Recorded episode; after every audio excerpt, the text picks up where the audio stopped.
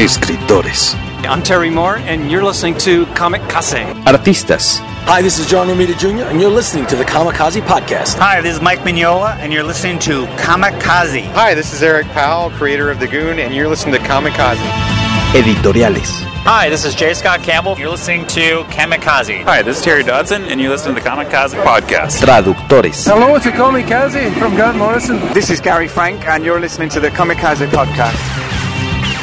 Coleccionistas.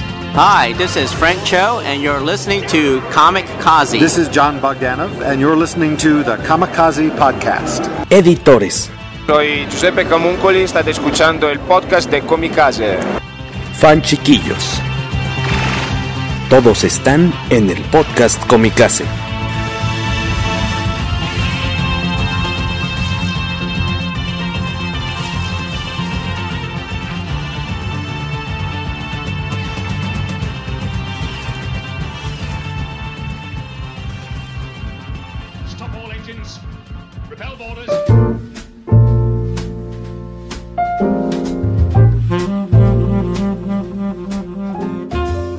Buenos días, buenas tardes, muy buenas noches. Bienvenidos una vez más al poderoso podcast Comicase. Episodio 117. En esta ocasión, como ya vieron, como ya leyeron, vamos a platicar un poquito de The Dark Phoenix Saga. Pues esto con motivo de que ya en cualquier momento, para cuando ustedes estén escuchando este episodio, pues se habrá estrenado la que suponemos es la última película de Fox dedicada a los mutantes favoritos de todos, tal cual X-Men Dark Phoenix. ¿Quiénes andan por aquí esta noche de juerga? A tu izquierda, Luis Magui, emocionado porque pues estos cómics ochenteros siempre sacan una sonrisa, me arrancan una sonrisa. Revivirlos y, y también el tema de los X-Men per se, el, el universo X-Men, X-Factor, X-Force, Alpha Flight y todos estos siempre siempre han sido de mi agrado, pese a que llegó un punto en el que dejé de comprar el cómic suelto. Me gusta bastante releer un tema de X-Men, lo disfruto. Y de tu lado derecho no virtual, eh, yo soy Guaco y pues vamos a platicar un ratito sobre este cómic que es más viejo que yo. Cierto, ¿tú eres que 84? 85, Dios mío. Yo soy el más elder, creo, ¿verdad? De aquí sí. del... Yo soy 80, tú eres generación 85 y el señor acá es que tú que eres 81, 82, 81, Luis Magui. Por 15 días. Por, o sea, acá, eh, amaneciste en la colita. No es cierto, al inicio amaneciste en la colita.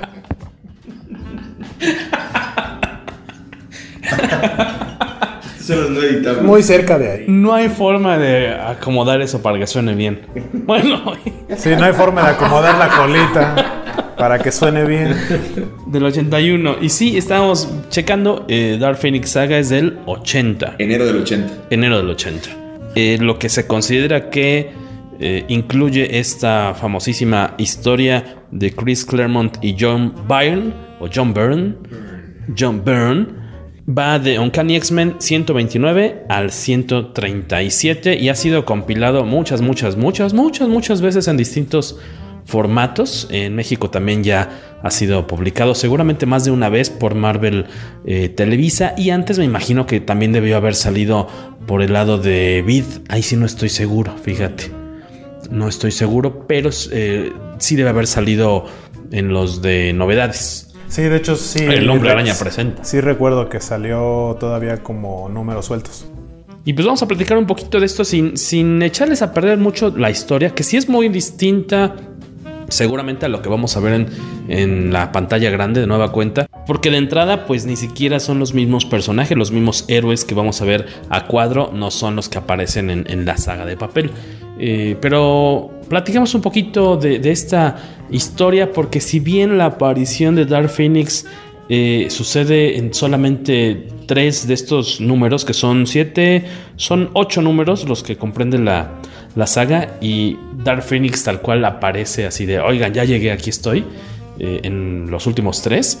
Eh, esto se viene desenvolviendo desde números anteriores, ¿no? Mira, aquí el bueno para las narraciones es guaco, pero antes de eso déjame decirte que justo algo que hizo bien Avengers que no le salió a DC adecuadamente y ni le saldrá desde estas alturas del partido. Y que X-Men, la verdad es que no hay una secuencia, no hay un orden, no hay una continuidad con los personajes. Entre X-Men, X-Men First Class, este, Wolverine y todas las películas que han salido y la el, el, refresh que se le hizo a los personajes. Siento que justo este tipo de historias ya no pueden retomarse adecuadamente porque hace rato platicábamos el tema de, de Sebastian Shaw, ¿no? que no podía salir en, en esta película porque de acuerdo a X-Men First Class está muerto, ¿no? Que es, es, Kevin Bacon. Kevin Bacon se lo escabecha Magneto, Michael Fassbender. ¿En la playa? No, adentro del, del submarino nuclear. Lo. Ahora sí que lo, lo congela, bueno, se mantiene como inmóvil y le atraviesa la cabeza con una bala. Entonces, para fines prácticos no tenemos, es cierto, no tenemos a todos los personajes. Pero pudimos tener un buen si se hubiera planeado adecuadamente. A lo mejor no va a salir Dazzler como sale en, esta, en este pedacito, no sé. Y e igual y sale de relleno también podrían. Pero el tema de que hemos estado cambiando de épocas y de actores y no ha habido la continuidad que llevaba, en este caso, Marvel desde el punto de vista, porque aquí es Fox, ¿no? Eh, Marvel como Marvel Studios, le da un poco en la torre a la grandeza de la historia. Digo, va a ser una gran película, igual vamos a estar todos ahí y la vamos a disfrutar porque ya me has dicho que están basadas en y que no son tan apegadas, pero sí está esta historia que ahorita creo que platicaremos un poco más a detalle con Waco es, es, es, es, está memorable como para que lo hubiéramos llevado a cabo con los personajes del Hellfire Club, por ejemplo. Y antes de entrar a detalle, mencionar, eh, decimos que esta historia es del 129 al 137 de Uncanny X-Men, pero en el 100 es cuando eh, Jean se sacrifica para... Eh, de hecho yo creo que eso sí va a ser un poquito relativamente parecido. Es bastante similar a lo que vimos en esta función de, previa de escenas de Dark Phoenix. Sí, se supone que ella es la que trata de controlar, porque van todos los X-Men en una nave y los ataca una especie de ola solar. Entonces ella es la que se sacrifica, como dices, para protegerlos. Y ahí es cuando algo así como que eh, telepáticamente está suplicando por ayuda Jean Grey y le escucha la fuerza Phoenix que anda cósmicamente volando por ahí y llega a, a hacerla su huésped y le da el poder suficiente como para sobrevivir. Y a partir de ahí es de donde digamos que llega a ser exponencial su poder. Cuando se supone que llegan a la Tierra, este, parecía que ella estaba muerta y renace, por así decirlo, pero ya diciendo soy Fénix. Deja de ser eh, Marvel Girl, que era su nombre original. Y a lo largo de 29 números vas viendo poco a poquito cómo esta entidad que la posee pues va tomando control de ella y cómo sus poderes se exponenciaron, ¿no? Eh, y tiene algunas demostraciones de, poder muy interesantes. Ahí en el. Uno de estos. Ya ser en el 129, en el 130 me gusta mucho una escenita en la que le quiere dar un beso a, a, Scott. Y le dice, quítate los lentes. No, ¿cómo crees que me va a quitar los lentes, mujer? Si no puedo controlar los rayos de energía que me salen. No, tú calmado. Yo puedo con mis poderes, este... Que esa escena ya la vimos en el cine. Eh, la vimos en X-Men 3. X-Men 3. X-Men 3, hace tiempo. Entonces no sé si ese tipo de detallitos se vayan a repetir en la película, habrá que esperar. En cine se estrena este, esta noche de jueves, para amanecer viernes. Eh, yo su, ojalá le vaya bien, al menos para que sea un bonito, una bonita despedida, ¿no? De, de los X-Men que nos dieron tanto tantos gustos en cine. Algunos disgustos también, pero muchos gustos. Que la otra película que falta por estrenarse de los X-Men por parte de Fox, en teoría es New Mutants, la cual tendría que haber salido creo que desde hace un año o algo así, y no ha salido. Los rumores últimamente dicen que todos los reshoots que le han hecho últimamente, aparte de otros que ya se habían hecho anteriormente, tienen que ver con la compra de Disney hacia Fox porque lo que tratarían de hacer es quitar todas las referencias al universo que conocemos de los X-Men de Fox y más bien tratar de alinearlos con el MCU. O sea, como que New Mutants formara parte ya del MCU y no de este universo de Fox. Rumores. Buena historia, difícil tarea. Y, y, y, y, finalmente termina siendo lo que tú comentas. Es la última película real de este universo, ¿no? Por cómo está planteada, como comenta Waco. Entre los tomos que traemos ahorita, por ejemplo, Waco trae los dos compilatorios que sacó Marvel Televisa, pues seguramente en los inicios, ¿no? De su, de su labor editorial. Costaban 29 pesitos, hay ternurillas, criaturillas del señor una ganga en, eso, en ese entonces. Obviamente ahorita no nos dejarían caer un tomo en 29 pesos menos Televisa. Y acá el señor Maggie, ¿tú cuál traes? Estos tomos de Televisa son de 2006. 2006, Luis trae algo que se ve, se ve recoloreado incluso tu portada. Se ve un color más modernón. Este es un... No, no tienes micrófono, amigo. perdón, perdón, perdón, perdón, perdón. Estoy leyendo que este es el TP, es un reprint de...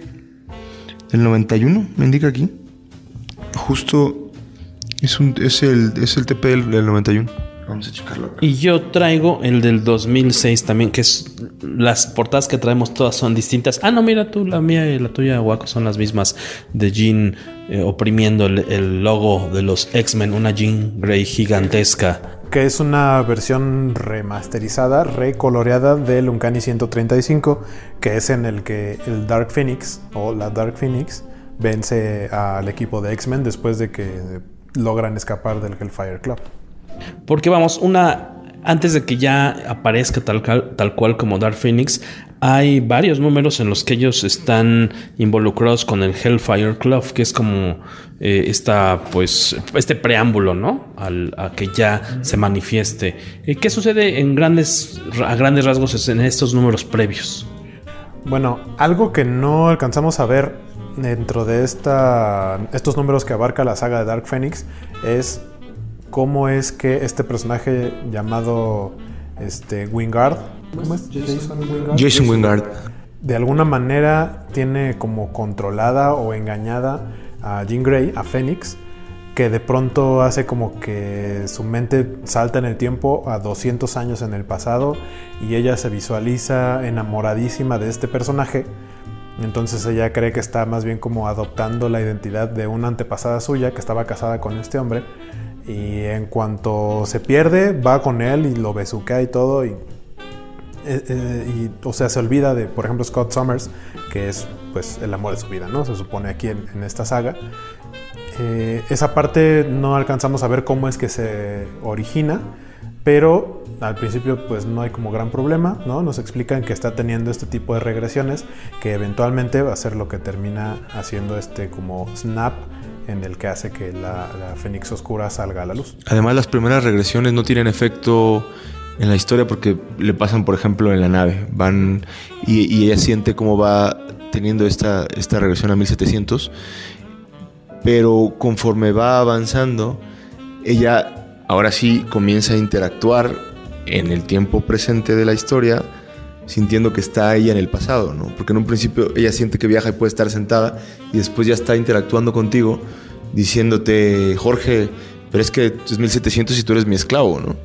A mí eh, la, historia, la verdad es que este preámbulo de Hellfire Club, eh, donde sale Emma Frost, donde, donde sale Sebastian Shaw, que ahorita platicabas esta matanza, me gusta bastante porque así como platicas de los números previos, que no vienen incluidos evidentemente en el TP, estos 3, 4 números te van dando ese tenor de cómo vaya eh, creciendo el poder, pero también desarrollando esta personalidad malévola. malévola, efectivamente, ¿no? Como en el momento en el que, bueno, la historia, el preámbulo, para, para entrar en contexto, consiste en que eh, el, el profesor X detecta en, un ejercicio de en un ejercicio de combate que hay dos que Cerebro acaba de encontrar dos nuevos em, dos nuevos mutantes y que hay que ir a verlos. Divide el equipo.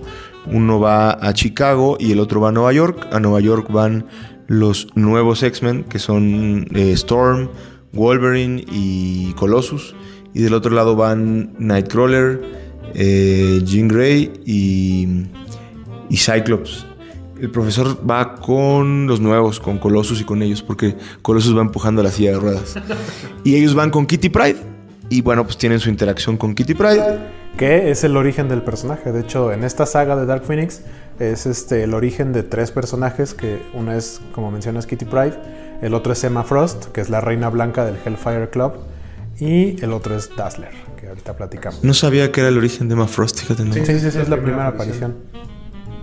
Y, y, y, nos hacen creer que la última, ¿no? Sí. sí. este, y, y, la otra es Dazzler, que precisamente el equipo de Cyclops va a Chicago a buscarla.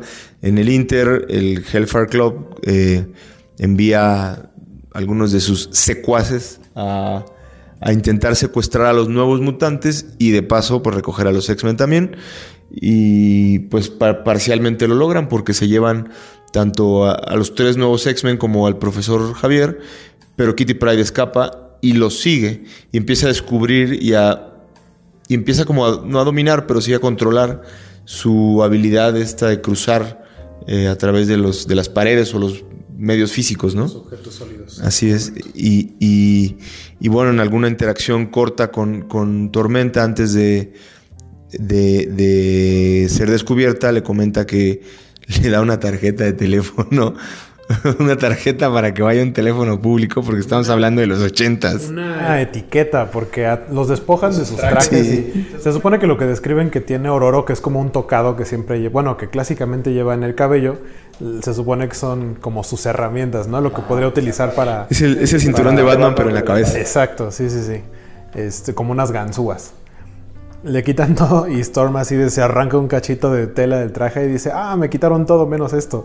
Y así en la etiqueta de su traje trae el teléfono de los X-Men y se lo da a Kitty Pride para que vaya a un teléfono de monedas a hablarle a, a, los demás a que los rescaten. Mismo que además la llamada se enlaza al automóvil, al Rolls Royce, donde Nightcrawler está de casualidad pues tirándola allá afuera mientras los demás entran al club privado secreto underground de Nueva York a buscar, no saben a quién todavía porque no saben que es Dazzler. Que Nightcrawler está en el carro porque nos explican que números atrás, que no salen aquí, él decide dejar de utilizar este dispositivo que le permite verse como un humano normal. Uh -huh.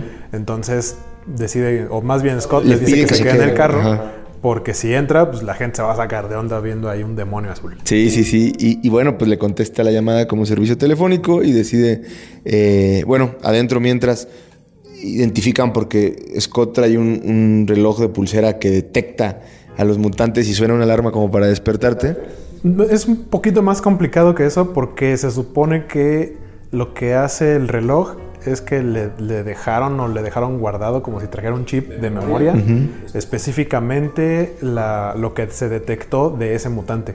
Entonces no es que detecte a los mutantes, sino, sino ese. a ese mutante en específico que buscaron de, a través de cerebro. Sale Dazzler a escena y justamente ahí inclusive hay, un, hay una donde se... Sí, ahí, ahí, en ese club se les acerca Jason Wingard justamente y los interrumpe y le clava un beso a, a Jean Grey y pues ya sabes, Scott acá con entre que si soy celoso o soy líder, teniendo sus discusiones mentales consigo mismo que siempre ha tenido. Y los atacan, los atacan en ese momento igual que a los otros, ¿no? Pero ellos sí salen bien librados y deciden pues tranquilamente manejar, ¿por qué no? De, de, de Chicago a Nueva York para ir a rescatarlos, ¿no? Pues, básicamente eso hacen, ¿no? Se van conduciendo. Según yo, llegan en el, en el auto. Habrá que revisar, es más, podemos revisarlo en este preciso instante de la vida. Sí, se supone que tienen el auto que Jean Grey ya con su fuerza Fénix, como ya medio malévola, destroza el carro en el que van estos eh, como, ¿cómo se llama? como mercenarios que tiene contratado el Hellfire Club.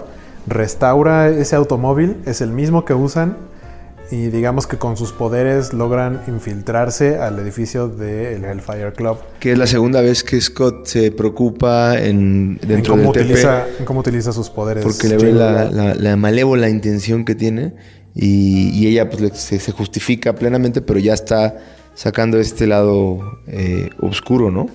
Y bueno, pues para adentro, ¿no? Hacer la misión de rescate, donde por un lado Kitty rescata a a Wolverine primero, porque entra a las jaulas, se da cuenta de que Jean Grey, de que Storm no está. Storm se encuentra con, con Emma Frost eh, atrapada y, y, ella ve que la primera jaula está eh, vacía y recuerda que le instruyeron que, si, que el segundo en liberar pues debería ser Wolverine, no voy a ser que libere a, a, a, Piotr Rasputin, lo libera y bueno, pues eh, obviamente una vez que sueltas a, a, Logan, pues sí. La, la, bestia que no es bestia, no, que no, es Hank McCoy. No hay como detenerlo, ¿no? Y, bueno, pues el, el, rescate es, es, exitoso, ¿no? Y, y ellos eh, deciden, específicamente Cyclops es quien decide.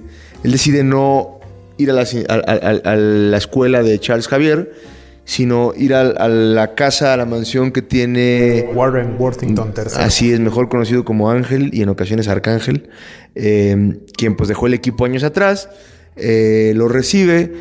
Charles Javier está medio contrariado porque siente que no ha hecho el bond con los X-Men, siente que que de alguna manera Scott lo, también está alienándolo.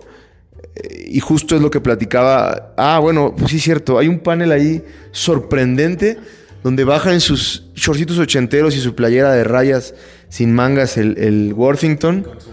Y con su bandana de, El cielo puede esperar acá y, claro. Y le clava un beso a Jean Grey, así bien. Así de, ¿qué pasó? Frente de su novia y enfrente de Cyclops. Entonces le podemos sumar también a Jean Grey a otro a la lista.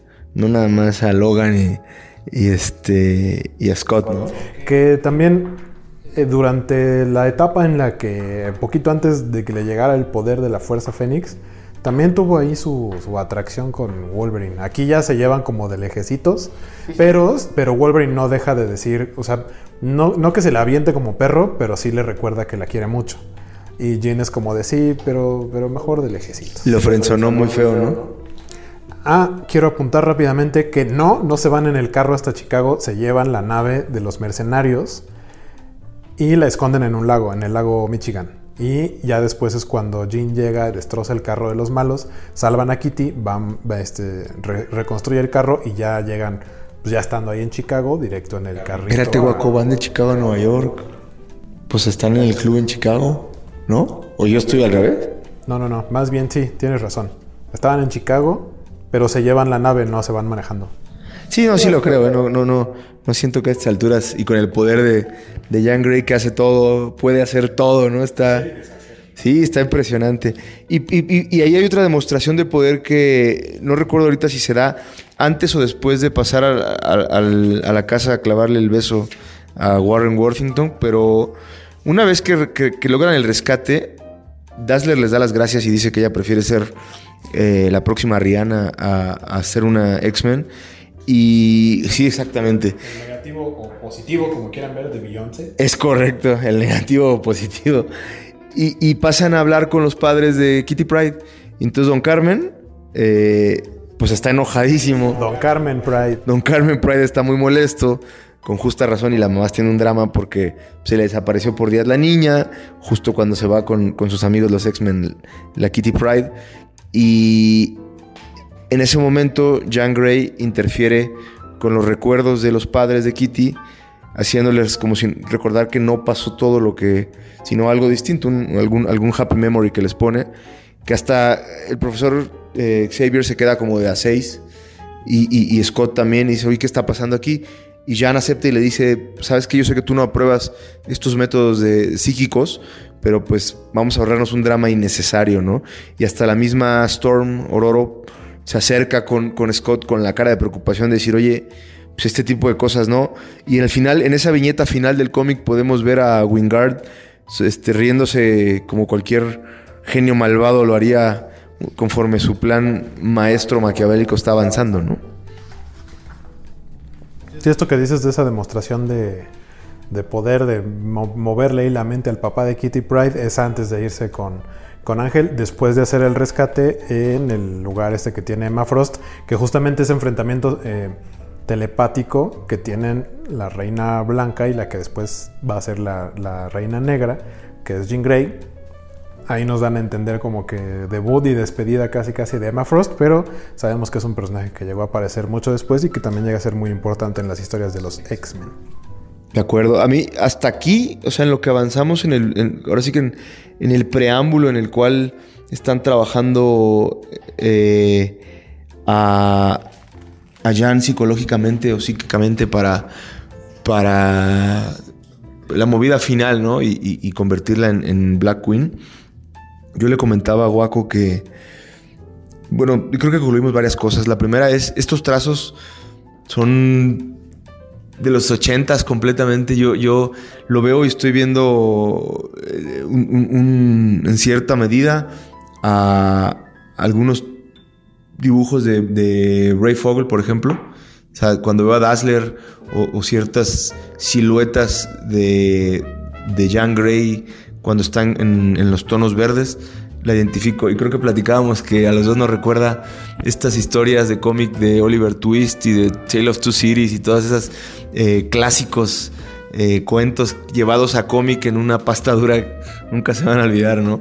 Eh, o, el mismo Guillermo Tell. A mí me recuerda esta colección llamada Biblioteca Ilustrada, que eran unos tomos chiquititos y que contaban historias de la literatura clásica, así como en 20 páginas te puedes aventar Drácula. Obviamente es un mega resumen, pero la verdad, esos fueron mis primeros cómics y la verdad están muy padres. Así conocí un chorro de historias de la literatura clásica y ni siquiera me he puesto a investigar quiénes eran los dibujantes, pero de pronto John Byrne aquí todavía tiene algunos de esos eh, tipos de, trazos Y se acentúan porque muchas de las escenas se llevan a cabo, por ejemplo, dentro de las instalaciones del Hellfire Club. O, los mismos peinados y barbas que ellos tienen eh, eh, y los vestidos que usan. Muy de época. Sí, son de época, entonces eso resalta pues, impresionante los clásicos, ¿no? Y a lo largo de estos números de los que han estado platicando un poquito, hay como que no quiere la cosa, eh, el equipo creativo te está dejando eh, estas pruebas de que pues Jean Grey regresó y ya no es igual, pero también en, los diálogos a cada rato mencionan, oh, este, Jean cambia eh, la ropa de Scott, que está disfrazado de civil, de repente ya está como superhéroe y le dice, ¡ay! Me cambió de ropa, así de, parece que los poderes de Phoenix no tienen límite. Y así de, bueno, o, sea, van esos como, como migajitas de pan que te van dejando como para que te des cuenta de que tal vez va a pasar algo después.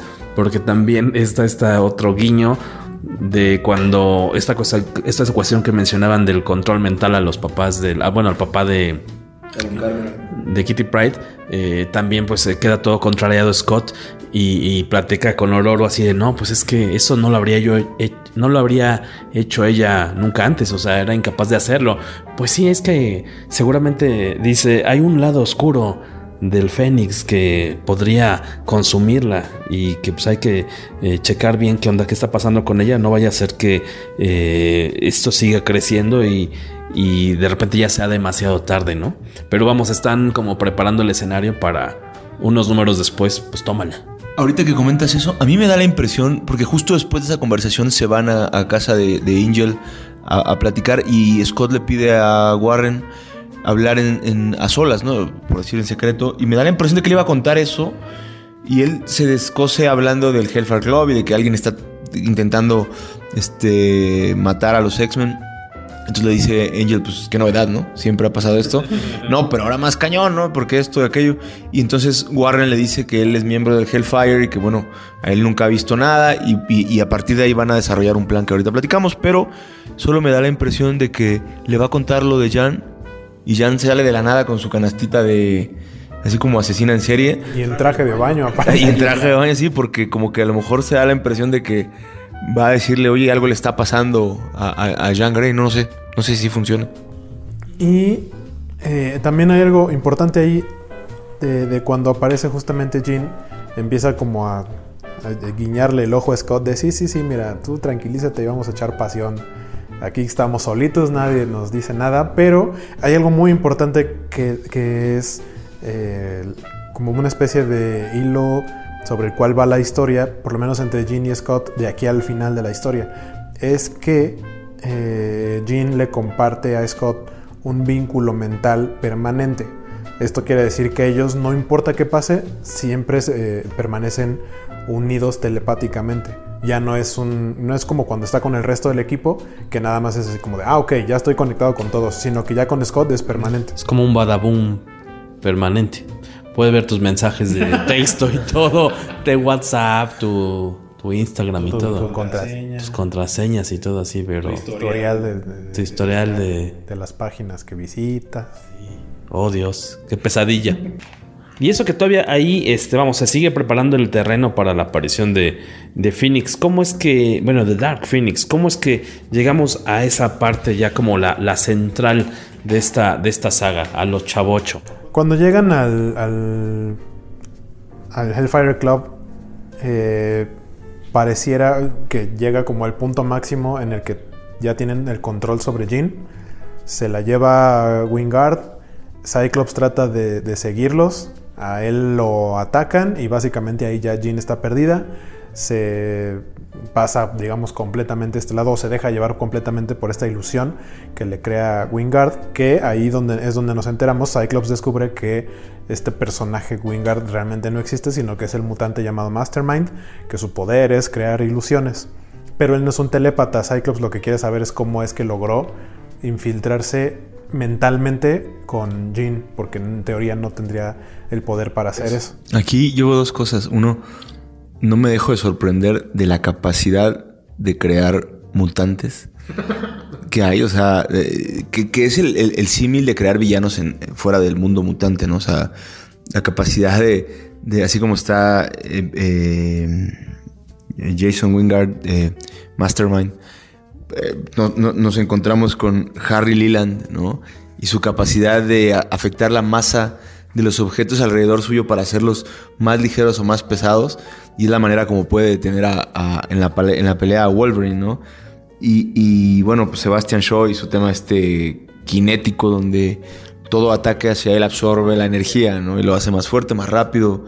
Y, y bueno, e- es, es, es uno de los, yo creo que varias veces lo diremos, pero eh, sorprendente eh, eh, Chris Claremont, la manera en que creó historias durante todo este lapso y buenas historias que si las lees no pierden vigencia. Digo, que, a lo mejor los tiempos han cambiado y lo notas en muchos, obviamente, viñetas, pero el- el- la fuerza de la historia, y, ahora que estaba yo criticando estos Elseworlds que había leído, escritos por diversos autores, de, sobre todo de Batman recientemente, y alguno que me eché de Justice League con, con, con estos cuates de Wildcats, ¿no? Y ves que no tienen el- el- el- la fuerza, el pensamiento, el contenido, y estas historias están increíbles, ¿no? Yo, yo las leo y hace rato comentabas, ¿no, Guaco? El tema del narrador, la manera en que te lleva es de otro nivel para mí. No el micrófono, pero sí, o sea, algo también muy notorio en, este, en esta historia, por el tiempo que tiene, es que hay un narrador constante. No sé si haya como un momento, algún año exacto en el que nos podemos dar cuenta que el narrador dejó de existir en los cómics de superhéroes. Pero en estos así, si están acostumbrados a leer ya los cómics actualmente, todo es acción y es casi puro diálogo. Y, estos todavía tienen esa sensación del cómic viejito, como los de los 60 lo tenían mucho, los de los 70 todavía también lo tenían mucho, pero todos los cuadros tienen un cachito del narrador y en todos hay anotaciones de en el número pasado, en un cómic anterior, en el número tal, para que digamos que tengas la referencia de qué está hablando el personaje ahí. Yo me encontré con algunos cómics, alguno de ellos, eh, un tema de Razagul cuando recién salía, que cada, cada cómic te vuelven a platicar el, el- el origen, por ejemplo, de Batman. Y dices, no, o sea, cada uno, cada uno, cada dos cómics, dices, ya, no, párale. Y la otra es, en este momento veo que la puerta se encuentra un poco girada a la derecha. Tal vez si la cruzo y volteo, podré detenerlos. Entonces como eh, eh, Adam West y Burt Ward, ¿no? Así. Y, y entonces, en algún momento en el 72, 4, 5, migramos al narrador. O sea, cambió de- del personaje como primera persona diciendo, mi cinturón de, de- no, mi traje se ha roto. Y para, como para que lo entendieras lo que está, cambiamos al narrador y después ya cambiamos a cero narrador y pura acción, ¿no?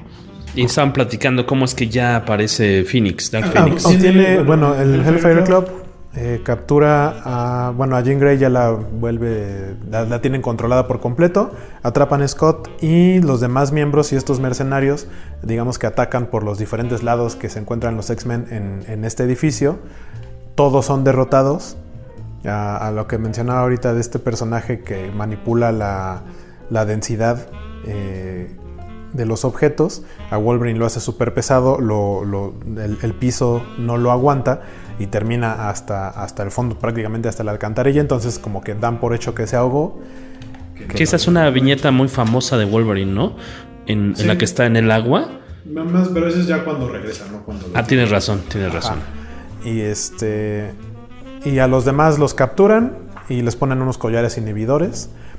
Y ahí es donde entra esto de que eh, Black Queen, o sea, eh, Jean Grey, realmente a los personajes no los ve como, se, como los debería ver, sino que los ve en, esta, en este mundo eh, irreal en el que está como en 1700.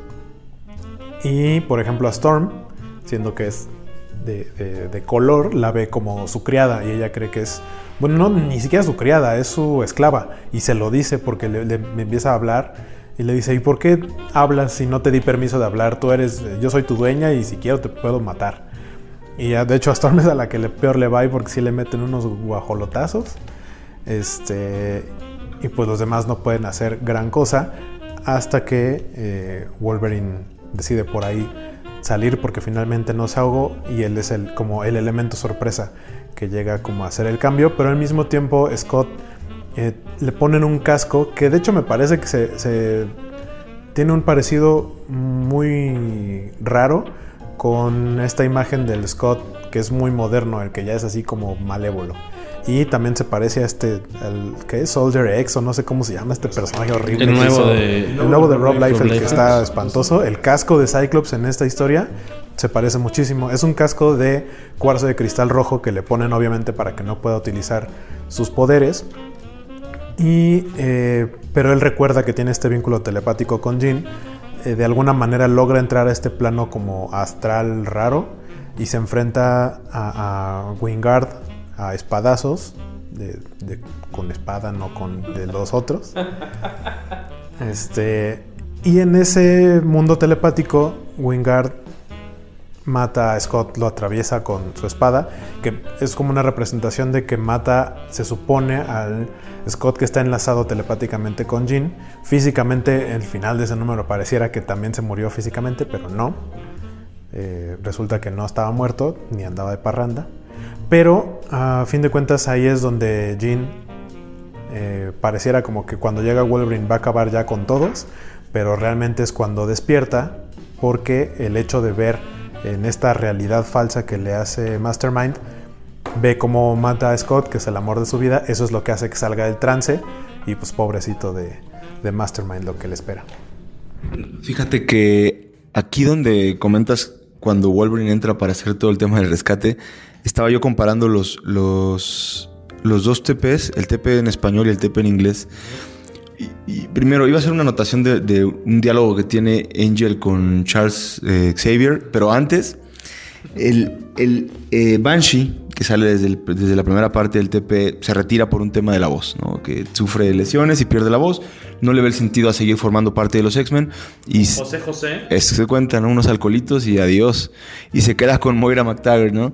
Entonces se encuentra eh, acercándose al, al laboratorio y en, en el cómic, en las viñetas en español, entra y la ven en, pues en el frente de la computadora, esas pequeñas computadoras que había en los 80 gigantescas, y le, y le dice, Moira, cariño, ¿tienes ánimo de dar un paseo por la isla? Y ella le contesta, qué horrible pensamiento. Y, ella le y, él, y él le dice, ¿y qué tiene de malo? Y entonces la siguiente le dice, el espíritu está dispuesto, mi amor, pero la carne está lastimada. En realidad en inglés, él entra y le dice, Moira, darling, fill up to a jog around the island, que es justo lo que dice, quieres ir a dar un paseo, y, y ella le contesta, mm, dreadful thought, que igual le dice, qué horrible pensamiento. Y entonces él le contesta, wanna fool about then, que significa, te quieres acostar conmigo, prácticamente quieres tener sexo conmigo, o sea, lo que quieres es hacer cochinadas ahí en el laboratorio. Y ella le dice, the spirit is willing, my love but the flesh is beat. Lo mismo, el espíritu es fuerte, pero la carne, bueno, en este caso, eh, es, la carne está cansada, ¿no? Pero como en, la traducción no quisieron ponerlo y solamente le pone, ¿y qué tiene de malo? Y no es cierto. O sea, Banshee está queriendo hacer un, pequeño Banshee, ¿no? Y, lo, vi ahorita y me llamó la atención en las traducciones. Eh, y, bueno, la, la viñeta original era a mí me llama mucho la atención que siendo 1980, hablando de marzo, abril, donde los diálogos justo estaban migrando y entrábamos a la, era oscura de los cómics, eh, Angel va volando, baja, se pone a platicar con el profesor y el profesor anda pues como compungido y le dice, oye, pues ¿qué te pasa, no? Y le dice, oye, es que se fueron sin mí, me dejaron aquí solo. Y, y la conversación, eh, ¿cómo la llevan? Y el análisis que le dice Warren, donde le, comenta, oye, pues te están dejando porque si es un. Si, la pista es falsa o no, no, no lleva a ningún lado, no hay ninguna pérdida de tiempo para que te llevan. Pero si sí, tú quedas protegido, ¿no? Y él le hace una reflexión acerca de que está preocupado porque a los X-Men originales, pues eran sus pupilos y él literal los mangoneaba y hacía lo que quisiera. Y a los nuevos X-Men, como ha crecido Cyclops y como en algún momento el profesor no está durante un tiempo, ha perdido ese rapport con ellos, esa, esa química, ese entendimiento y él se siente alienado. También me llama la atención que en una época en la que los cómics eran acción y aventura o, temas eh, sin tanta profundidad, eh, Chris Claremont realmente se puso a analizar y hacer diálogos adultos que tendría la gente cuando el cómic apenas estaba entrando a esa época en la que iba a absorber un público eh, más maduro, ¿no? Mature reader, le, decían en Estados Unidos, y, había una campaña muy fuerte para jalar un público mayor, ¿no? Y, aquí ya Chris Claremont ya era, no Frank Miller en cuanto a, al nivel de descubrimiento, pero era un escritor top, o sea, era top de top de top, porque las historias tenían este tipo de análisis que se te hacía interesante como lector. Que este, también este trabajo que hizo con el profesor X, que regresa en la, primera, en la primera parte, a mí me llamó mucho la atención que lo primero que hace es reprender a Cyclops y le dice, es que lo has hecho todo mal, este, estás haciendo esto de tal manera que no debería ser. Y Cyclops, en lugar de decir, sí, profesor, disculpe, usted es el mejor y así, obviamente para su interior, porque no, no le gusta pelear, Ajá, casi casi le mienta la mamá a Charles Xavier, pero dice es que este viejito me está regañando, pero yo sé que lo estoy haciendo bien. Y, durante toda la historia, eh, Cyclops sí se muestra como un líder. Eh, sobre todo cuando en los diálogos con Wolverine, aquí vemos a un Wolverine diferente al de las películas o al que luego ponen que técnicamente odia a Scott. Aquí no, aquí la mayor parte del tiempo le dice, pues yo lo haría de otra manera, pero tú eres el jefe. Y Wolverine está muy consciente de que el líder es Cíclope y que él es el que da las órdenes. Y, esa, esa, manera de llevar a Cyclops en esta historia está, la verdad, bastante, bastante padre. Entonces, nos quedamos en que, ah, sí, Jean despierta del snap y pues técnicamente los X-Men logran escabecharse. Bueno, no bueno, uno sí, a, los miembros de este Hellfire Club malévolos. Eh, logran huir de ahí porque aparte lo que está haciendo eh, creo que es Mastermind es porque están en este edificio hay una fiesta y en esa fiesta hay civiles incluso está por ahí el senador Kelly que en las películas lo ubicamos como que, el que es el que este, está en contra de los mutantes. Eh, entonces Cyclops baja así como para tratar de decirle a la gente salgan de aquí, huyan, y todos empiezan a correr pero despavoridos viéndolo y él no sabe por qué, cuando realmente Mastermind lo que está haciendo es proyectar una ilusión en la que parece que los X-Men están atacando el lugar. Entonces llaman a la policía, llaman a los Avengers y quien está en la mansión Avenger en ese momento, que de hecho es muy cerca de este edificio, es ni más ni menos que Beast, que formara parte antes de los X-Men, fuera de los originales él recibe la llamada de auxilio y dice, pero pues es que son mis amigos y aquí dice que ellos están atacando este lugar, decide omitir o más bien borrar como este mensaje de alerta en contra de los X-Men, abandona la Torre Avenger y decide ir a, ayudarlos. Y eh, lo que decide Cyclops es que hasta donde pueden detienen la pelea, logran salir de ahí, huyen y este, el que los alcanza, si no me equivoco ahí es donde aparece Beast y se los lleva en, en el Quinjet para tratar de huir y justamente en ese momento es donde está la transformación de Phoenix o bueno ahí todavía contra este uni, uniforme o atuendo raro como de sadomaso de Mistress de Black Queen Jean Grey y se convierte en Dark Phoenix y le pone una arrastrada a todos los X-Men que están ahí para este, irse al espacio porque pues tiene hambre, ¿no? Y es algo así como peor que Galactus, la fuerza G. Es como, ¿cómo se llamaba? Alberto el Hambriento. Alberto el Hambriento. Alberto el Hambriento. Este, ajá, este era Juana la Cubana. O como Enjambre, que tenía... Hambre. Eh, ¿Enjambre tenía hambre? No sé. Pero, pero ten- tenía algún, algún... Era parte, ¿no? Enjambre, enjambre.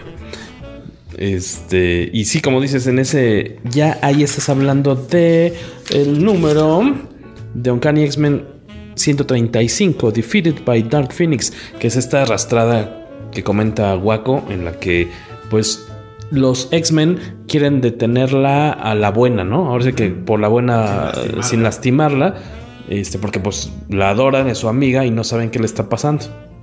Pero pues esta señora ya está eh, más para allá que para acá. Y como dice Waco, tiene pues una hambre. Y aparte también me gusta en este número que ya tiene estos dialoguitos o estas, estas frases que de cierta forma ustedes habrán visto en el tráiler de Dark Phoenix que dice es que siento este poder como que está creciendo pero no me desagrada, me gusta, o sea... Ajá, le estoy, o sea, es que estoy lastimando a la gente y se siente se bien. siente chido. Eh, y este, pues los pobres hombres X no, nomás no pueden detenerla. Sí hace algunas cosas muy cotorras, muy- a lo mejor muy inocentonas, como detener a, a Colossus, eh, que va a agarrar un árbol para tratar de con sus ramas, este, pues de- detenerla, envolver, golpear de alguna forma a Phoenix. Y lo que hace Phoenix es convertir el árbol en oro sólido, porque eso es lo que cualquiera haría para defenderse. Y el, es tan pesado el árbol que. Pero es que antes Ah, de bueno, eso claro, lo convierte lo a- convierte en humano y, y lo hace que no pueda regresar a su forma de metal. Ajá, entonces es Colossus, pues sí, muy fuerte, pero sin sus poderes de mutante, cargando un árbol de oro sólido. Y llega Wolverine a ayudarle y tampoco puede hacer gran cosa, nada más No, medio. los, dos, los dos quedan aplastados por el árbol de oro. Hasta que llega Beast a echarles el paro y a levantar el árbol de oro que dicen que podría ayudar a, a, a pagar la deuda, algo así, algo muy chistoso por Ah, ahí. Nightcrawler dice. dice que es un árbol de oro sólido que podría cubrir la deuda de todo el estado de Nueva York. Exacto. Y eh, distintos personajes empiezan, personajes de Marvel empiezan a, a darse cuenta en sus respectivas ciudades. Bueno, más bien todos están en Nu- Nueva York, a excepción de Silver Surfer. Empiezan a notar el vuelo de esta del Fénix, esta entidad. Ven, la ven surcar el- los cielos. Sí, y aparece empiezan ahí a- el Doctor Strange, aparece Spider-Man, el Silver Surfer. pero pues que no hace nada en el resto de las páginas, nada más la así de, ay, pues, ¿qué fue eso? Pasó, este, ¿qué será? Y ella tal cual se va a- al espacio exterior y se va a alimentar de un sol. Sí, se supone que muy, muy, muy lejos se alimenta de una estrella muy similar al, al sol de, nuestra, de nuestro sistema solar. Y, pero pues obviamente también tenía su propio sistema solar y resulta que Un eh, planeta. un planeta, pues sí tenía gente que sobrevivía o vivía con... Melmac. Me- no, ese es el de Alf, no. Este, y pues se, se traga al sol porque tiene hambre.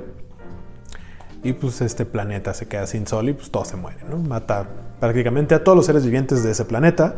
Y también por ahí hay creo que uno o dos planetas más que también. Que decían 5 se los millones. ¿no? De, de personas, bueno, de, de, extra- de extraterrestres en ese planeta valen chiswis muy rápidamente. Bueno, el chiste es que son un chorro. un chorro de marcianitos valen queso y esa no se la van a perdonar tan fácil. Porque luego entra este debate de Ah, pero no solo es, o sea, no solo se escabecha esto, También sino a que una nave- Una nave eh, Shi'ar. Eh, recordemos que Lilandra es como el amor de la vida del profesor X, que es la actual eh, gobernadora, emperatriz, regente, no sé, de la raza Shi'ar. Y el que aparte creo que era el capitán de esta nave era muy amigo de, de ella, entonces... Era su mejor capitán. Ajá, los ve, los ve cómo se mueren, ¿no? Cómo se los echa Fénix y dice, pues es que Eh, se supone que ellos ya sabían de la existencia de la Fuerza Fénix, pero vieron que Jean Grey la usó como para el bien. Entonces no habían hecho nada en su momento que ocurre antes de esta saga de Dark Phoenix. Y ahorita dice es que en su tiempo debimos haberlo hecho. El Fénix no puede existir porque su, su, nivel de hambre es más que el de Alberto el Hambriento. Entonces pues nos puede cargar el payaso a todos. Hay que detenerla. Detenerla y pues no hay de otra más que escabechársela. Y entonces ahí es donde los X-Men y el profesor Xavier dicen, no, pues cómo. Y demandan un eh, trial by combat como en Games of Game of Thrones, así de, bueno, sí, está bien, está mal, pero está mal que haya hecho eso, pero pues vamos a defenderla, defender su honor en una batalla, ¿no? Antes de eso, Jean regresa, bueno, el Dark Phoenix regresa a la Tierra, llega a la que era la casa de Jean Grey, se reencuentra con su familia, tiene como unos momentos de de lucidez sin embargo, empieza a detectar este, porque ya no puede evitar leer la mente de las personas, en este caso su familia, y ve que a pesar de que son su familia, le tienen miedo. Entonces ahí se empieza otra vez a deschavetar. Y mientras eh, los X-Men como que se estaban preparando, recuperándose y preparándose para tratar de detenerla, Beast desarrolla un pues, dispositivo que le tienen que poner a ella para que no pueda emitir este, ondas telepáticas, lo cual la podría contener en algún momento para detenerla. Entonces, justo cuando está en la casa de su familia, llegan los X-Men, Nightcrawler es el que le pone este dispositivo, la contienen por un rato, pero pues aún así los demás tratan de detenerla y vuelve a pasar exactamente lo mismo, se les funde, termina venciendo la fuerza del Fénix a este dispositivo que crea Beast. Y se les olvida aparte que es una diadema que te puedes quitar con las manos. Pues sí, Digo, no, no se la termina quitando tal cual con las manos. Pero, casi, casi. Pero casi, casi. Bueno, sí se la quita, pero ya cuando se le está como derritiendo. O sea, ya la estaba, estaba frita. Este. Hay un momento que, digamos que podría ser similar a lo que vimos en X-Men 3, en el que eh, Wolverine tiene la capacidad, o sea, Jean le dice... La oportunidad. La, la oportunidad exactamente de pues, clavarle las garras, ¿no? Como siempre quiso. Como siempre quiso. Jean incluso le dice, ahora vas, dale con todo. Aquí se acaba todo. Y el otro dijo, ah, ¿cómo no? Pero pues, se tardó mucho Wolverine, entonces Fénix lo, lo, manda a volar. Sí, porque eh, es su parte como consciente de Jean buena. Le dice, no, pues ya vas.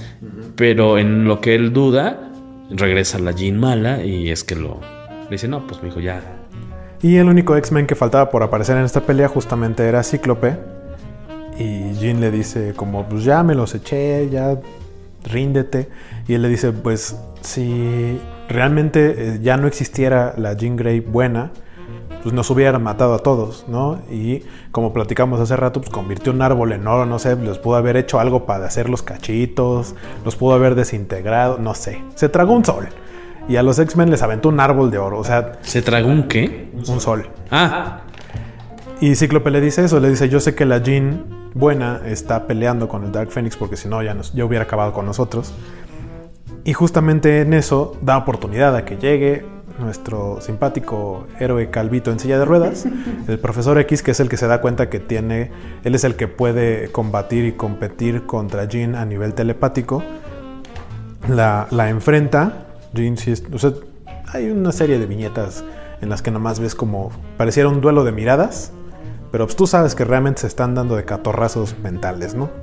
Se supone que el profesor lo que logra hacer es eh, contener a la fuerza Fénix como algo así como encerrarla, como ponerle un, firewall este, en, su cabecita, que es parecido a la teoría de las películas de X-Men, las viejitas, en donde no existe la fuerza Fénix, sino que realmente es el poder de Jean Grey y el profesor más bien le puso ahí como unas barreras para evitar que llegara a salir todo ese poder maligno alguna vez. Algo así es lo que hace ahorita.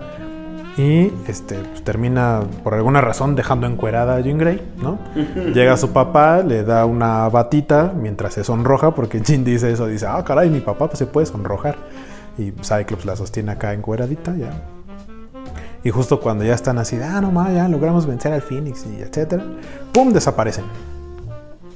Y es donde aparecen en la nave Shi'ar, donde todo este consejo, no solamente de Shi'ar, sino de otras razas, incluidos los Kree, los Skrull, que sabemos que son razas enemigas, sin embargo están de acuerdo en que la Fuerza Fénix debe... Hay como una especie de concilio ahí, ¿no? Un consejo de, de, ver qué hacemos con esta chava. Y todos están de acuerdo en que, en que debe morir.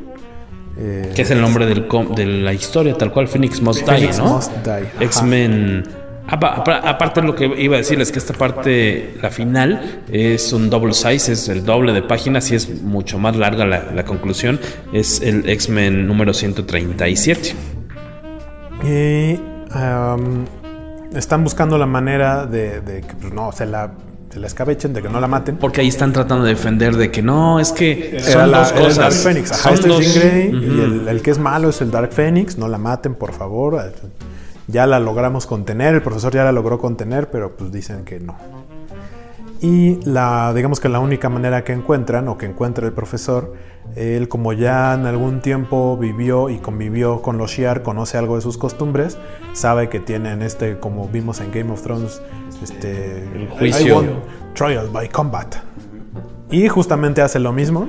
Entonces dice, este solicita. Yo como estoy cojito, no puedo pelear, tienen que ayudarme mis amigos. Ajá. Que, que mis amigos vayan, a mí llévenme a una suite.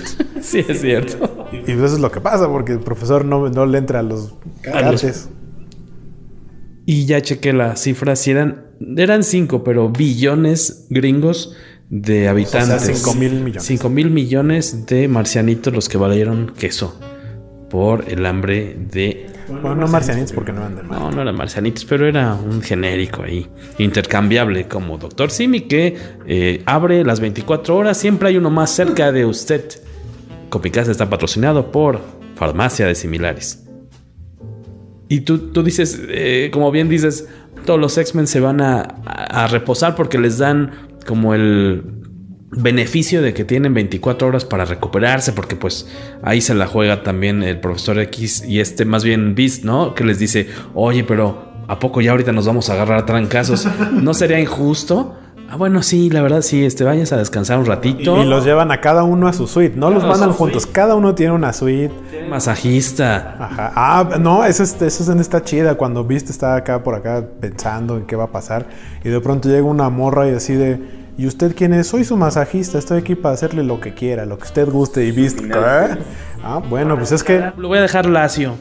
Algo, algo que sí especifican es que no es tal cual un duelo a muerte. Se supone que le- un equipo tiene que vencer al otro. Sí puede haber muertos, pero no necesariamente es hasta que se mueran todos. Y terminan en dónde es este, este duelo. Es en Es el, el lado azul de la luna. el lado azul de la luna que está lleno ahí de, de tecnología y hay una atmósfera controlada, ¿no? En donde van a agarrarse a los trancazos. Ahí sí ya súper, súper sci-fi. Eso es algo que también llamó mi atención, que esta historia pasó de pronto de los barrios de Nueva York y así todo como... Y el Hellfire y de- y Club. el Hellfire Club con esta vida de 200 años antes así como...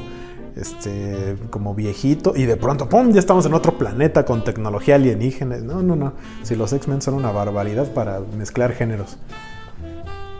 Pero bueno, entonces, pues obviamente se van ahí a, a la pelea. El equipo de los X-Men está Beast, está Wolverine, está Colossus. Todos los que estás está diciendo, a excepción de Beasts. Bueno, Beast sí lo veremos en la película. Es Storm. Storm sí. A Colossus. Cyclops también. Colossus. Cyclops, sí, ajá. Que, que el buen Colossus quede desaprovechado en todas las películas de X-Men, a diferencia de la de Deadpool, que ahí es el comic relief, pero muy simpático. Eh, y todos obviamente ya con sus trajes otra vez arregladitos. A Jean, Jean pide un traje en específico, ya no regresa con el traje de Fénix, ni, con el verde. Que no sabemos de dónde lo saca. ¿De dónde sacan? Se lo dan. Sí, Ella sí, lo- pero. lo pide. Oiga, mañana tiene usted. Lo, lo cosen, se lo cosen. Ah, sí, sí, sí, sí, se lo fabrican. Si ya tienen masajistas y tienen acá contentos a los... Pues allá le cosieron su trajecito. Sí, En las se ve, noches. Se ve que llega alguien y le dice, aquí está el atuendo que usted nos pidió con sus especificaciones técnicas de cosplayer y todo. Aquí está. de una noche para el amanecer. Eso, sí, eso es buen servicio, cinco estrellas, cinco bolillos. Es- Esta es una de esas historias que, así como lo dice Guaco, nos, nos tenemos que haber mantenido terrenales.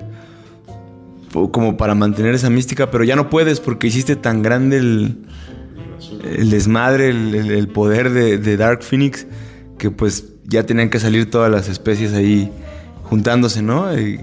pero este brinco está medio... ¿Cómo le dices tú? anticlimático, le, luego, luego, dice Waco, ¿no? Porque fue un brinco total hacer una batalla Secret Wars, acá hacer una crisis en las tierras. No, no, no, o sea, hizo algo gigantesco en cuanto al, al, tema de volar ahora al espacio exterior a, hacer un, running man, ¿no? Donde van a correr por sus vidas y, y, a pelear entre todos. El otro que aparece es Ángel. Ángel, pues, tampoco. Ángel es como bien raro porque en las películas originales de X-Men, incluso en los pósters, sale nada más en X-Men 3 para empezar. En los pósters sale con el traje y en la película jamás usa un traje de X-Men.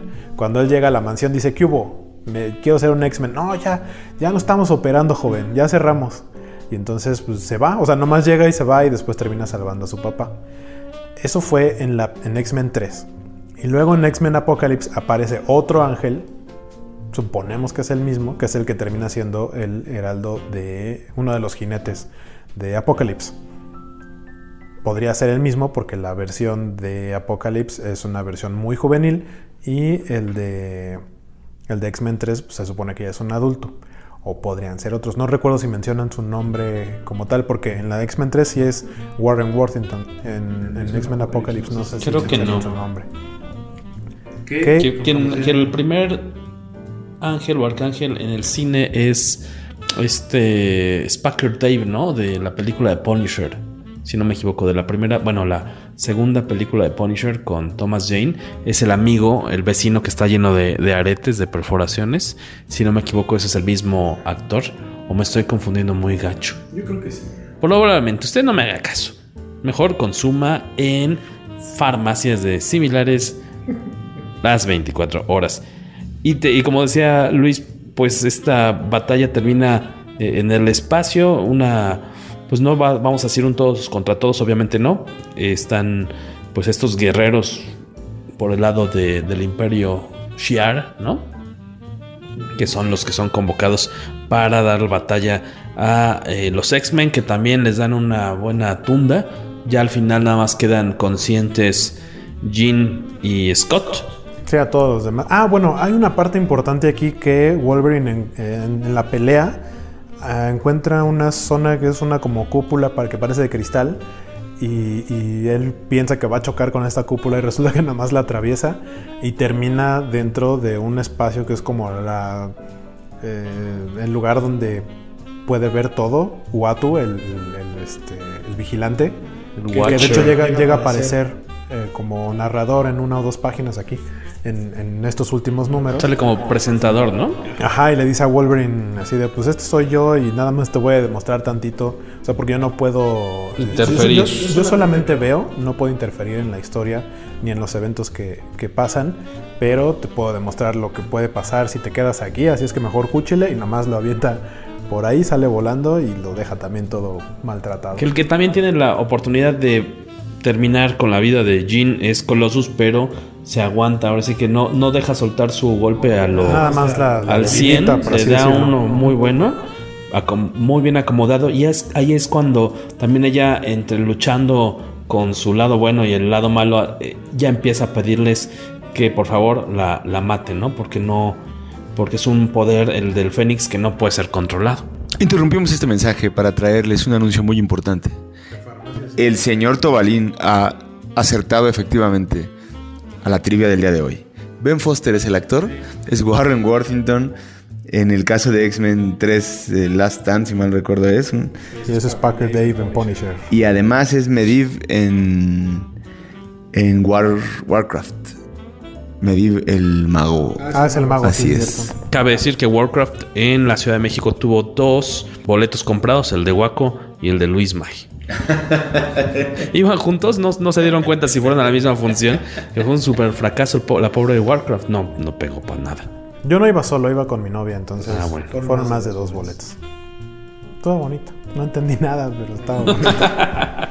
a mí ya la, forma en la que pues Jean se sacrifica al final en esta historia creo que me, pareció que pasa así, tal cual de una página a la otra en, tan solo cuatro o cinco viñetitas. Eh, ella activa una, una especie de arma ah, eh, que, está enterrada. Pero, también lo que se supone que pasa es que... Ya lo tenía planeado ella, se supone. Sí, invita como a, a los demás de cierta manera que se vayan debilitando, que, que, la vayan debilitando más bien, que es cuando le pega Colossus. O sea, como que todos aportan de alguna manera.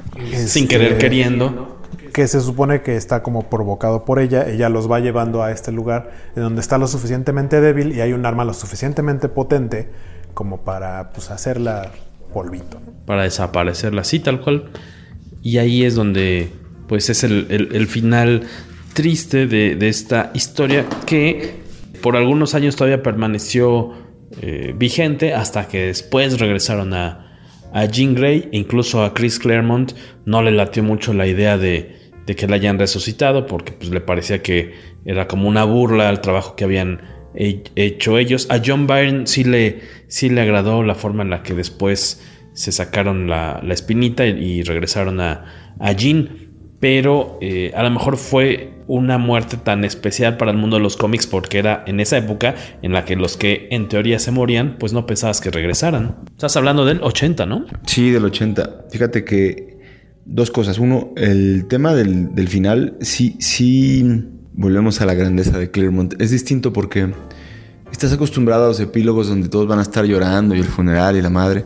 Y aquí tienes una reflexión del Watcher, ¿no? O sea, y bueno, y, el monólogo que se avienta Scott diciendo que ella y que la mamá del muerto, pero la, última, la última página es finalmente un final distinto al, al, ver, la viñeta donde está. Entonces tú sabías y por eso lo hiciste. Y, se sale del estereotipo de posterior o posterior, porque creo que antes de esa, pues no había muchos personajes muertos, ¿no? Por ahí, en esa época está también el Capitán Marvel, muere como tres años después, creo.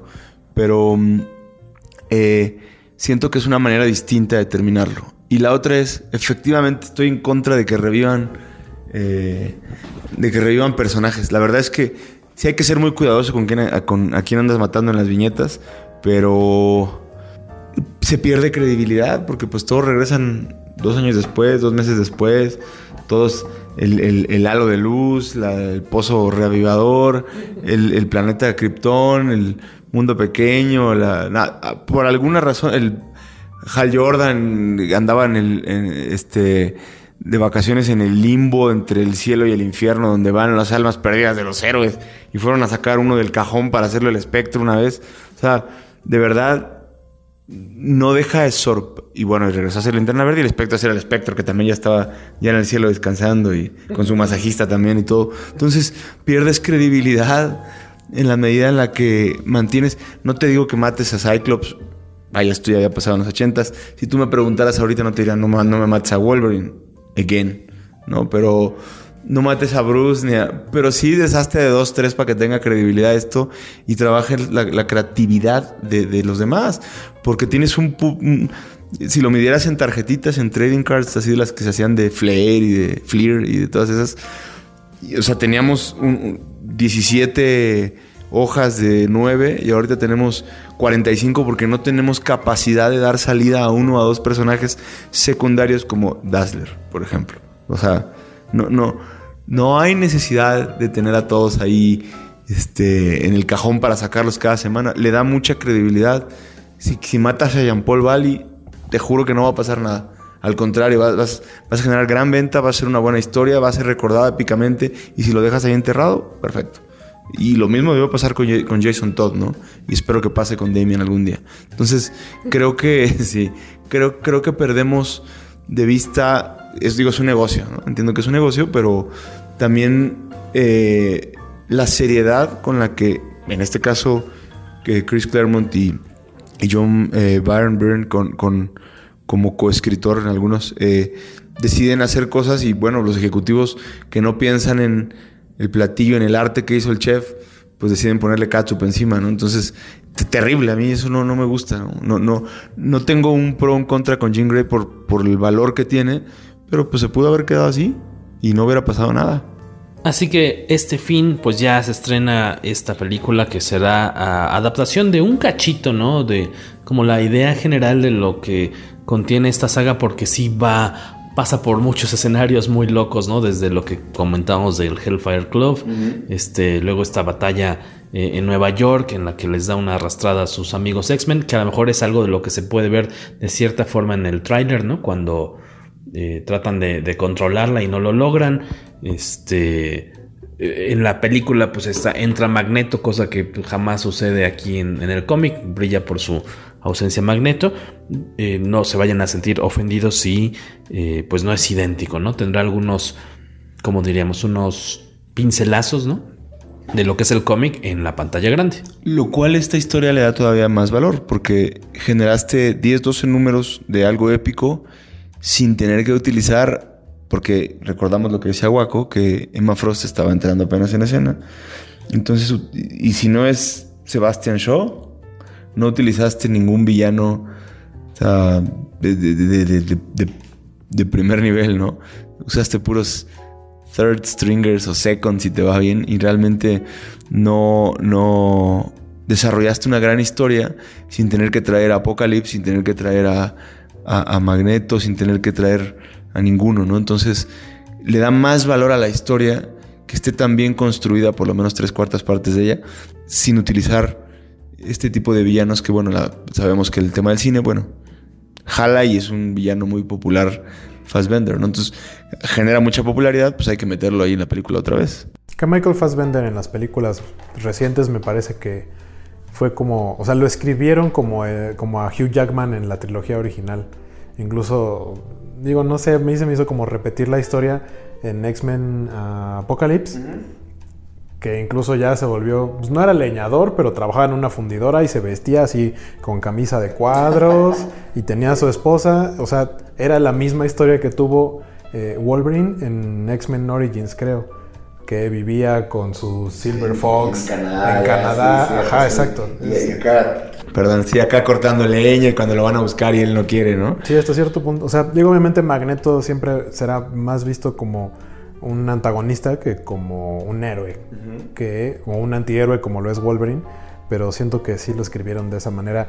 Y hay, sí creo que hay un poco como de incongruencias, sobre todo porque si recordamos la primera de X-Men es del año 2000, que a pesar de que dice, no, no dice que la película esté situada en ese año, sino en un futuro no muy lejano, pues hay que recordar que esta película que va a salir de Dark Phoenix, está ambientada en 1992, o sea, vamos a suponer unos 10 años antes de la primera de X-Men.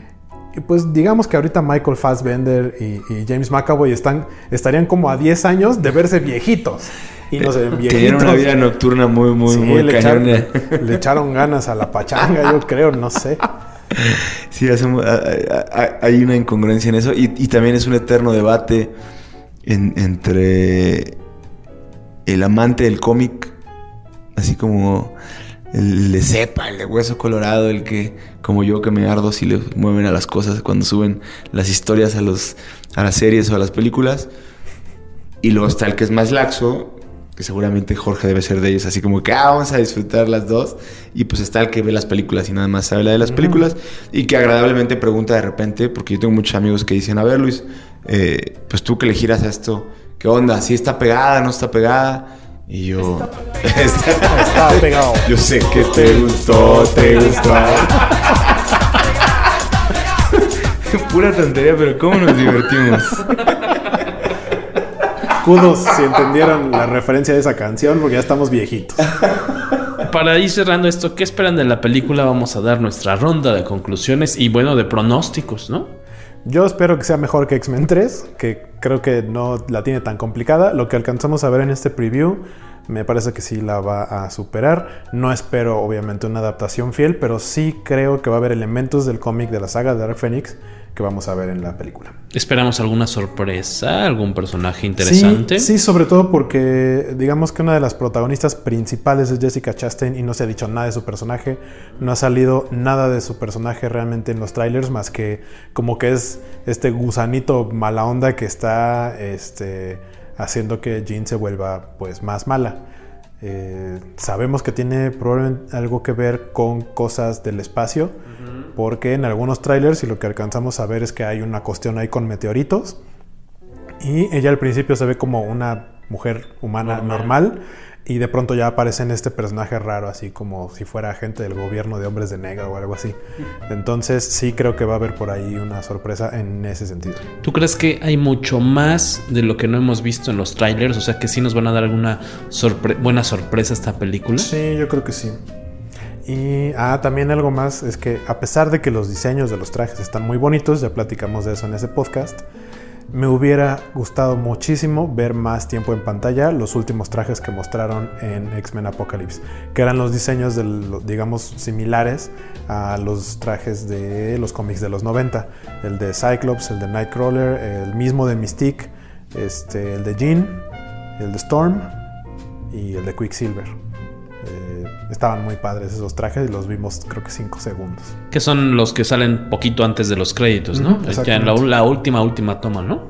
Y pues no sé si, si vaya a haber algo en esta película porque la escena post créditos de X-Men Apocalypse hay que recordar que eh, tiene que ver con que de pronto llega una persona acá como del gobierno con un maletín, se lleva una muestra de sangre de Weapon X, que es Wolverine, la guarda en este maletín y dice que es de la corporación Essex, que pues tiene que ver con Mr. Sinister, pero yo la verdad dudo mucho que vayan a meter algo de eso aquí, o sea que esa escena post créditos se quedó ya como en el olvido. Probablemente. ¿Tenemos boletos para ir a verla en la noche? Sí, ¿verdad? Es correcto. Yo le tengo mucha fe a esta película. Eh, le tenemos mucho cariño, seguramente los tres, a, la saga de los hombres X. Incluso a X-Men 3 tiene sus cosas buenas. Eh, y aparte porque fue la que dio, hizo el gran boom, ¿no? De, de, lo, de las películas de cómics junto con Spider-Man. Pero a X-Men se le debe muchísimo al, éxito de estas películas. Es que gracias a esas eh, se generaron tantas y tantas y tantas y tal cual el universo eh, ahora sí que de, refilón, pero el universo Marvel, ¿no? Cinematográfico. No, no habríamos eh, pues disfrutado tantas películas. Yo creo que el éxito de películas como justamente la saga de X-Men fue, fue parte importante de que Disney tomara la decisión de comprar Marvel. Entonces, a pesar de sus altibajos, sí, también creo que es algo importante. Va a ser triste despedirse de estas versiones de los mutantes. Eh, pero al mismo tiempo creo que es emocionante ver cómo los van a incluir en el MCU. Claro, me refiero al darles ya como el, cierre, así de hasta aquí llegaron Hugh Jackman y todos los que viste las versiones de Profesor X, este Quicksilver, eh, todos los personajes que te hayan llegado a, gustar, pues ya hasta ahí acabaron sus historias. Te las vamos a contar de nuevo con otros actores eh, en un futuro, ¿no? Que yo no descartaría que por lo menos la generación reciente, la generación joven de personajes, me atrevería a decir que podrían ser ellos parte del MCU. Eh, hablamos de Sansa Stark, eh, Sophie Turner como Jean Grey o el mismo Ty Sheridan como Cyclops. Si sobrevive. Si cualquiera de ellos que sobreviva. Eh, no vería muy descabellado que ellos formaran parte del MCU. Porque, pues, Excepto Quicksilver. Ah, bueno, es, pero estamos hablando de multiversos. Hay que todavía nos falta ver Spider-Man. Dicen que por ahí va la onda, ¿no? Este Spider-Man. que por ahí va. A ver, a ver, porque qué, qué desperdicio también de ese buen Quicksilver, ¿no? De el de Fox es mil veces más atractivo que el de Marvel. Yo espero, híjole, yo no le tengo tanta fe, así como antagonista que para que haya polémica. ¿no? La, la verdad es que yo sí es el mismo caso de un poco de Iron Man, pero Iron Man salió bien después de un buen proceso. Y siento que, que Fox no, pensó que los X-Men fueran a dar para tanto, entonces les acabó el gas, renovaron de una manera... Me gusta mucho la actuación de, The Beast, sí, sí, sí, en realidad sí, pero mi expectativa es ah, mucho efecto, eh, pensando en, el poder de, de, de Jean Grey. Y una historia así como decente, decente. Y solo espero que no se excedan en, conversaciones absurdas como me ha tocado ver ahorita. Acabo de salir de la de Godzilla, por ejemplo, y he encontrado... Bueno, no ahorita, sino hace un día, ¿no? Entonces he encontrado de repente como, eh, como estas conversaciones que a veces encontrabas en los cómics de los 70s, como fuera de lugar. Y a mí no me convencieron, como, o sea, de first class para adelante. Yo sí sentí que no era lo mismo que cuando metiste originalmente a, a, se me olvidó el nombre del Charles Xavier, a Patrick Stewart, al, al, Ian este, McKellar, a, McKellen, a todos los originales que estaban. Me, gustaba mucho cómo los iban desarrollando, incluyendo a, a la Gatúbela, a Aurora Monroe. Entonces siento que, que hubo un bajón, de cierta manera. No todos, porque por ejemplo, te digo que Beast sí me convence, Cyclops no me convence. O sea, no, la actuación de Cyclops a mí no me gusta. Y el, y el punto de que pues tuvieron que borrar a Wolverine porque además hay un desfase de, de edad ahí medio tremendo, ¿no? Alguien inclusive subió cosas de por qué no fuera este Daniel Radcliffe eh, Wolverine. Yo he visto en las, en las redes que circulan mucho eso, ¿no? Que sería terrible porque sería tan, tan absurdo como poner a, a, Batman que fuera, eh, no sé, un vampiro de los de Crepúsculo, ¿no? Qué absurdo. Con cosas que no pasan. Entonces, como que no, no, no, voy porque soy fan, porque me gusta mucho, lo voy a disfrutar y, mi expectativa es un poco más moderada. Pero tiene que ver con que sé que están modificando la historia, sé que es la última y de alguna manera eh, incluyendo el tema de, Mystique, la diferencia entre Rebecca Romijn esté emocional o física y, y, y de Mockingbird acá, Sophie. Jennifer Lawrence. Jennifer Lawrence. Eh, yo sí veo una. De, o sea, siendo Mystique, no, no hablo de ella, o sea, de Jennifer Lawrence, pero como la actuación sí se ve una diferencia en, cómo se conduce como villana. Entonces, eh, no me ha dejado tan buen sabor de boca como el tema de Marvel, como el tema de, Wolverine per se y de las primeras de, de X-Men, incluyéndome la, la de Days of Future Past también pues vayan a despedirse de sus amigos mutantes, apóyenlos con comprando su boletillo. Porque pues también necesitamos en cierta forma que le vaya lo más chido posible para que a su vez a Disney, Marvel Studios le interese seguir haciendo películas. Porque si esta es un fracaso, pues obviamente no le van a apostar por algo, por un, universo que no pareciera atractivo, que seguramente sí, y ya debe haber varias cositas planeadas, pero pues vamos a darle un apapacho que alivia a los hombres X que tanto nos dieron, ¿no? Estoy de acuerdo. Pues esto ha sido todo por este episodio del podcast Comicase. Se despiden Jorge Tobalín. Yo soy Guaco. Yo soy Luis Magui. Y creo que ya tienen las redes de todos, ¿no? Pero ahí les va, la próxima semana vamos a hacer una trivia. Estamos terminando de diseñarla para hacer un un, regalito, un giveaway de, de, Flash. Está relacionada con Flash. es un one shot que salió hace unos... 2012. En 2012 salió. Para que todos los fanáticos de DC, de Flash, estén por ahí al pendientes de las redes. Para cuando se lance en redes y en el próximo podcast la mecánica para poder ganárselo. Gracias por aguantar hasta este minuto del episodio. Nos despedimos, como siempre, con un Beso, no. Agradecimiento por haber escuchado otro episodio más del poderoso podcast Comicase.